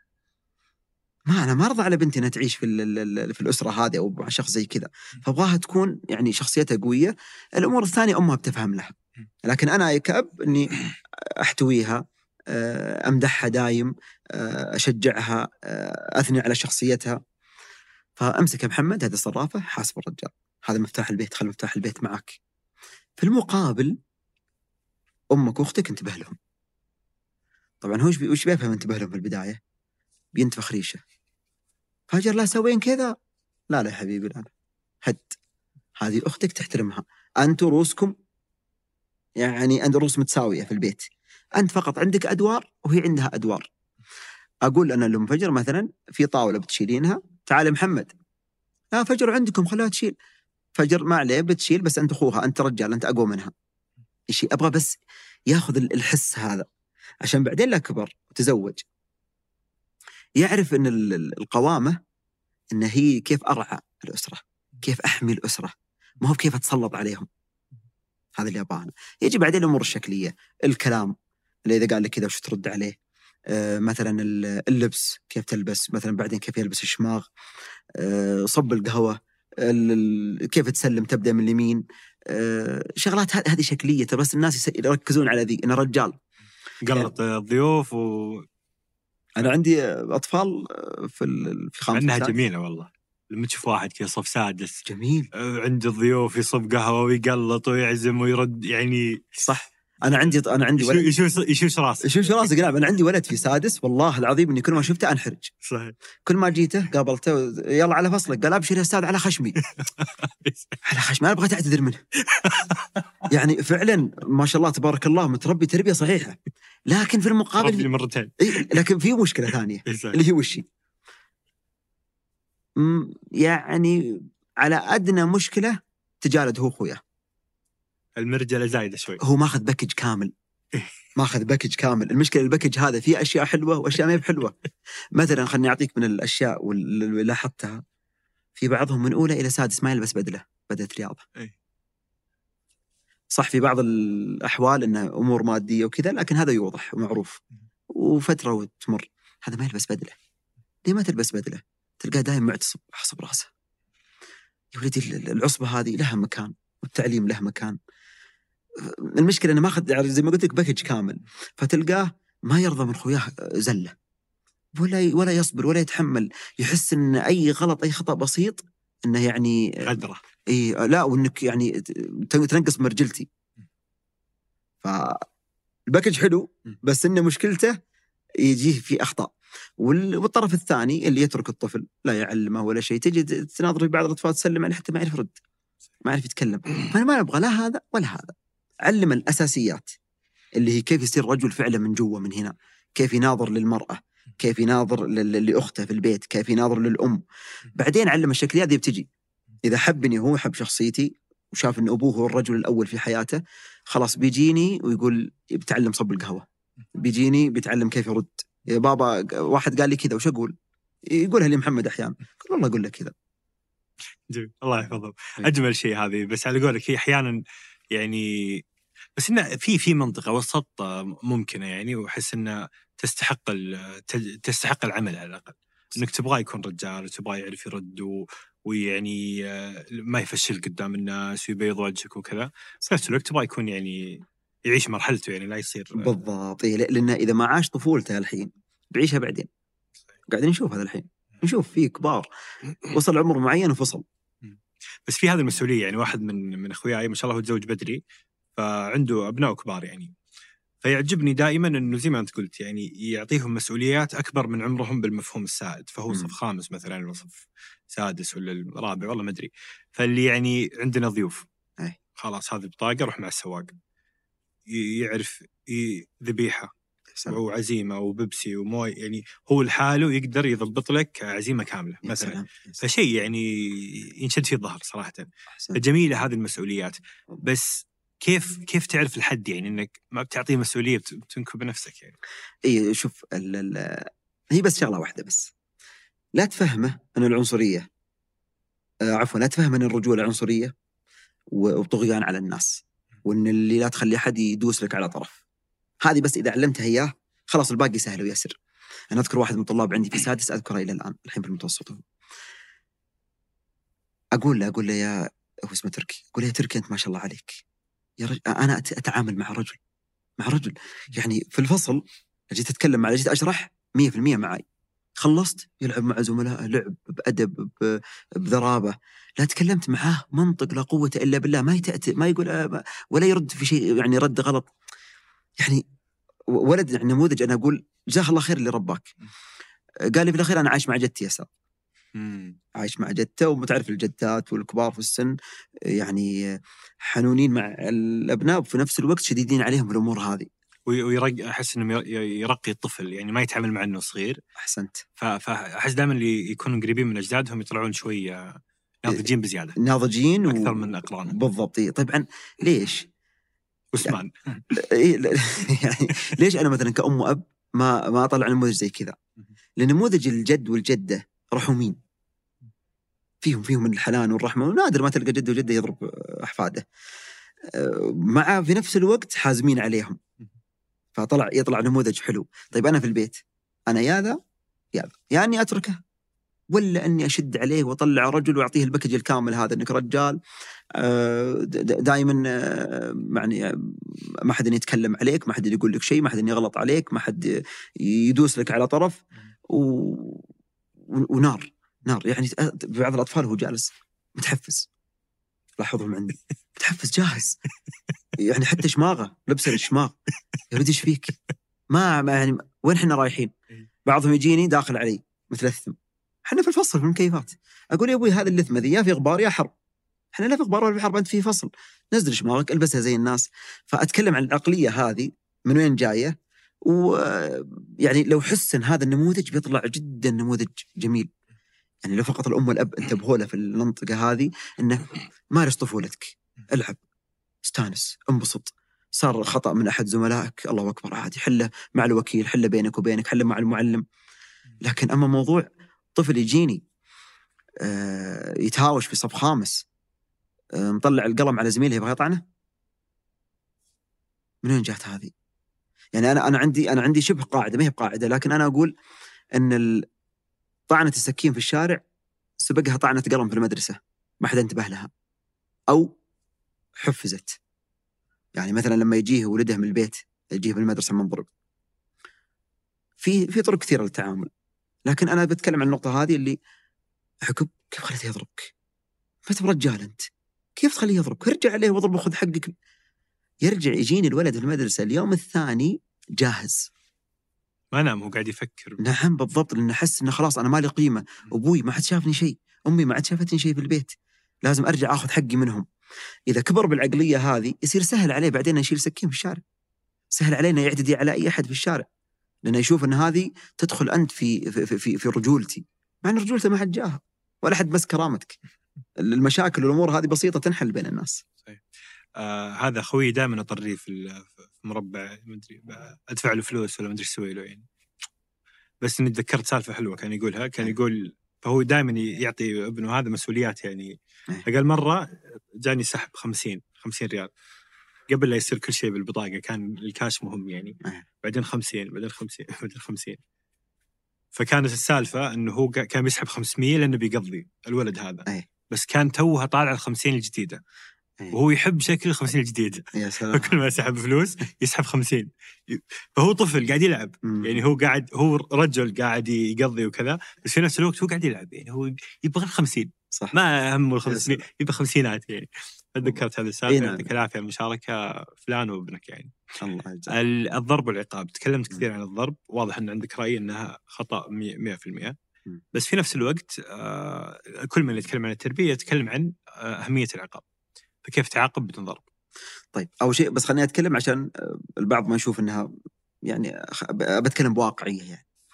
أنا بالنسبة لحسين أنا مانع الضرب جملة وتفصيل، ومانع الإساءة اللفظية جملة وتفصيل. واللهم لك الحمد عندي نموذج ماشي عليه وجدا مريح، ولا أحتاجني لا أضرب ولا أسيء ولا حتى أرفع صوتي في البيت أصلا. حتى محمد وفجر الحين أنا إذا زعلت وجيت بتكلم معاهم أنزل طبق صوتي تحت، أعكسها. هذا اللي يخوف يعني، أعكسها، ما أرفع صوتي. حتى لو صحيت أحيانا الصباح قاعد كذا مثلا، تونا قايمين بنلبس ونروح المدرسة، أتكلم مثلا معهم، لا طلعت أنا يجي عندهم يقول إيش في أبوي زعلان؟ لا أبوي زعلان بس عشان تو صاحي، فأنا معودهم من النوتة هذه. أما الفرح والضحك هو اللي له الصوت العالي، أبغى يتبرمج على الشغلة هذه. فموضوع الضرب، لنفرض أنا وياك حاتم إن المجتمع كله متعارف على إن الضرب كذا خطأ يا بابا، كان ما تكلمت، كان قفلت حسابي. في ناس لا ضربت تغيب على الوعي،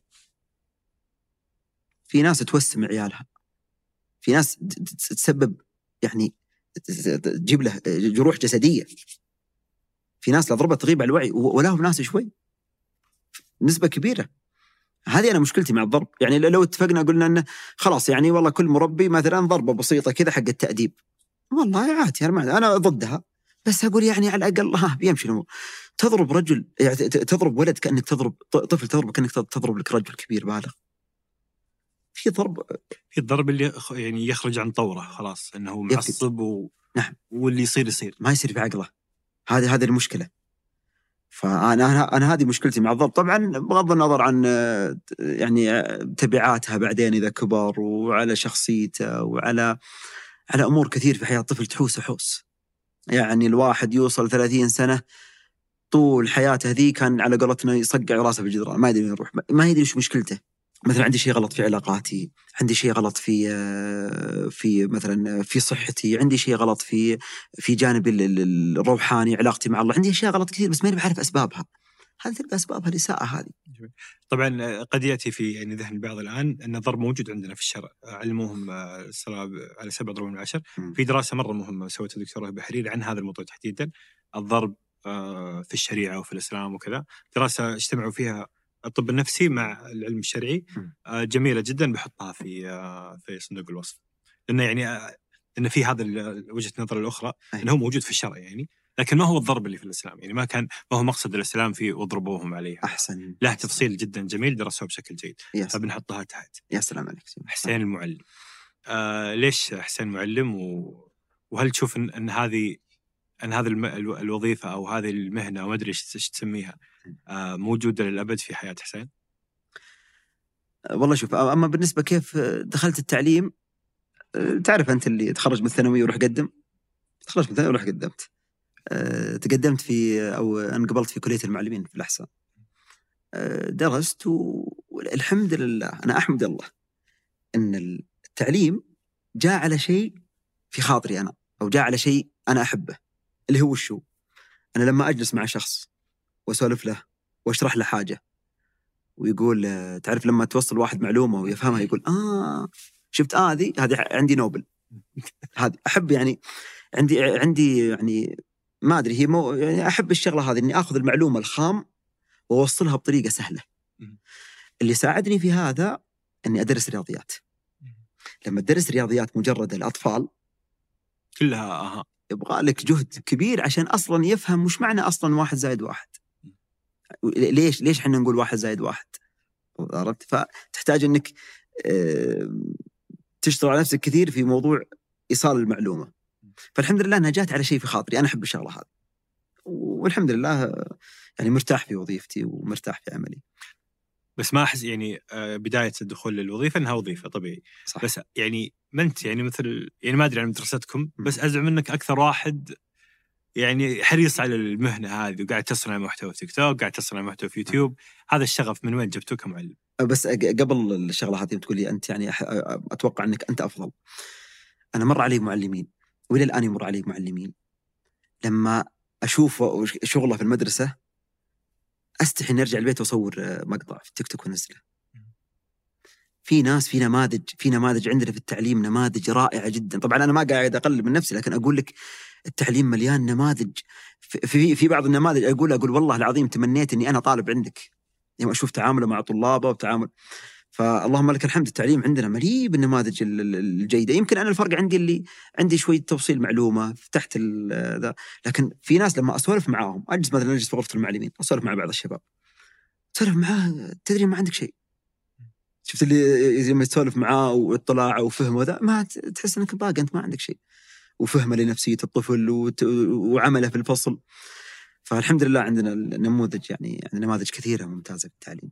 هذا الشغف من وين يأتي لك ولهؤلاء المعلمين اللي يتجاوزون الواجب؟ يعني الواجب للمعلم معروف أنه يؤدي حصصه وساعاته وكذا ولا يقصر، بس في معلمين كثر يؤدون فوق الواجب، يحس بمسؤولية شخصية، صح. بعضهم يدفع فلوس إذا المدرسة ما جابت ميزانية، بعضهم يعطي يعني أكثر من المطلوب، بعضهم يهتم لنفسية الطفل، هذا عنده مشاكل في البيت فينبه. هذه الإضافة هذه من تجي بالضبط. شوف، كل وظيفة يأخذ منها الإنسان طبع معين. في مقاطع تنتشر مثلا معلم، ذاك المعلم اللي خدش ماغه ولبسه واحد من الطلاب اللي كانوا في حفل تكريم، لما معلم ترى هذا نشوفه عندنا في المدرسة بشكل يومي. مثلا معلمين مشرفين في فسحة يجي أحد الطلاب وانت بكرامة يقول أستاذ الخيط النعل وانت بكرامة مفتوح، باك تساعدني، ينزل المعلم يمشي طبيعي عادي. فالمعلم لما يدخل مع باب المدرسة الغالب أكثرهم ينسى أنه معلم، يتحول أب، ففيه الحس هذا. ثاني حاجة لما تدخل على الطلاب، أحيانا حتى أسولف مع فجر أقول لها ما ودك تدقق أحيانا عشان ما تتعب. طلاب كثير كثير كثير يعني يمرون عليك، تحاول قدر الإمكان أنك تنقذه، لأنك تشوفه أنه رايح في طريق فتبغى تنقذه. اما تشوف تروح مع تسولف مع المرشد الطلاب يقول هذا والله عنده حاله انفصال. يعني الترم الاول كان معي يلعب وفرفوش، وبغض النظر عن الماده العلميه بيفهم رياضيات معي بيفهم. انا اقول له شوف لو اشرح لك لو اجيك لو تجيني هنا العصر المدرسه اشرح لك ما عندي مشكله، لكن انا يهمني سلوكك وتعاملك وحضورك معي تركيزك معي. يجي الترم الثاني ما هم معك، نار في السقف نار فين، تسال عنه يقول والله صار انفصال عنده في البيت.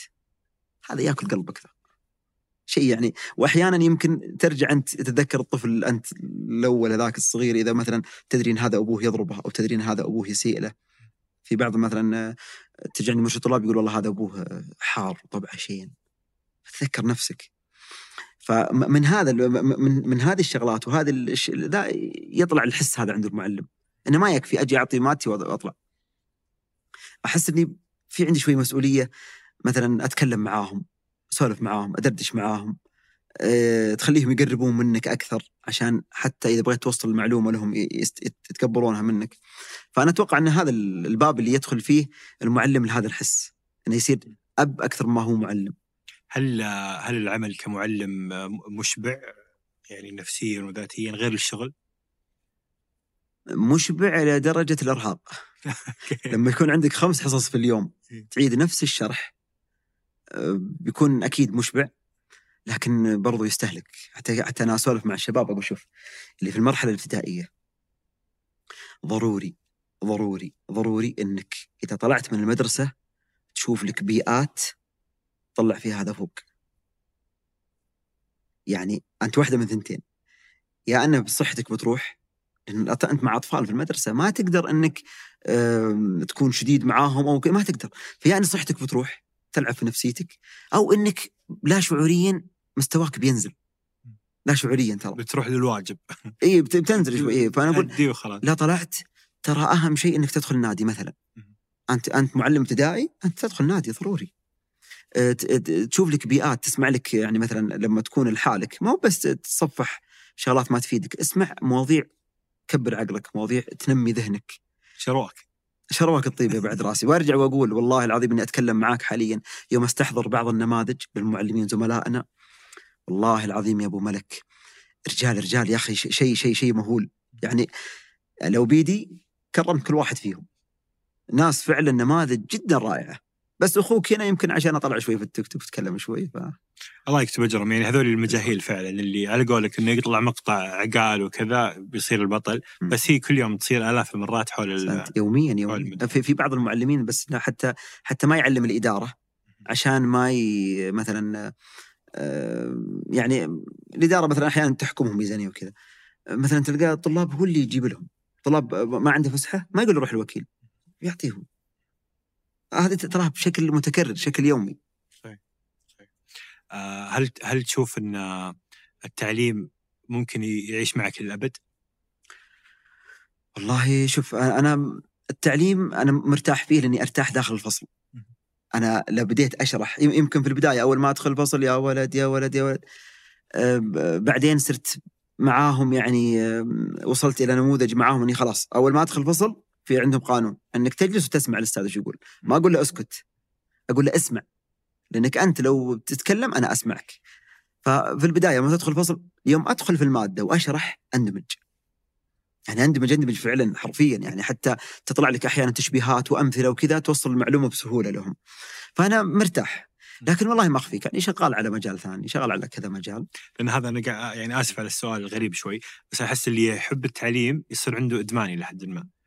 حتى لو كانت هذه الوظيفة تحده في أشياء كثيرة، بس هو يعني ما يقدر يترك هذا المجال. صح بالضبط، هذه الصعوبة اللي ما تقدر تتركها. أنا حتى أنت لو تشوفني وأنا أتكلم مثلا في المقاطع تحس أنك كان قاعد أسلوب معلم، يعني كان قاعد توصل معلومة.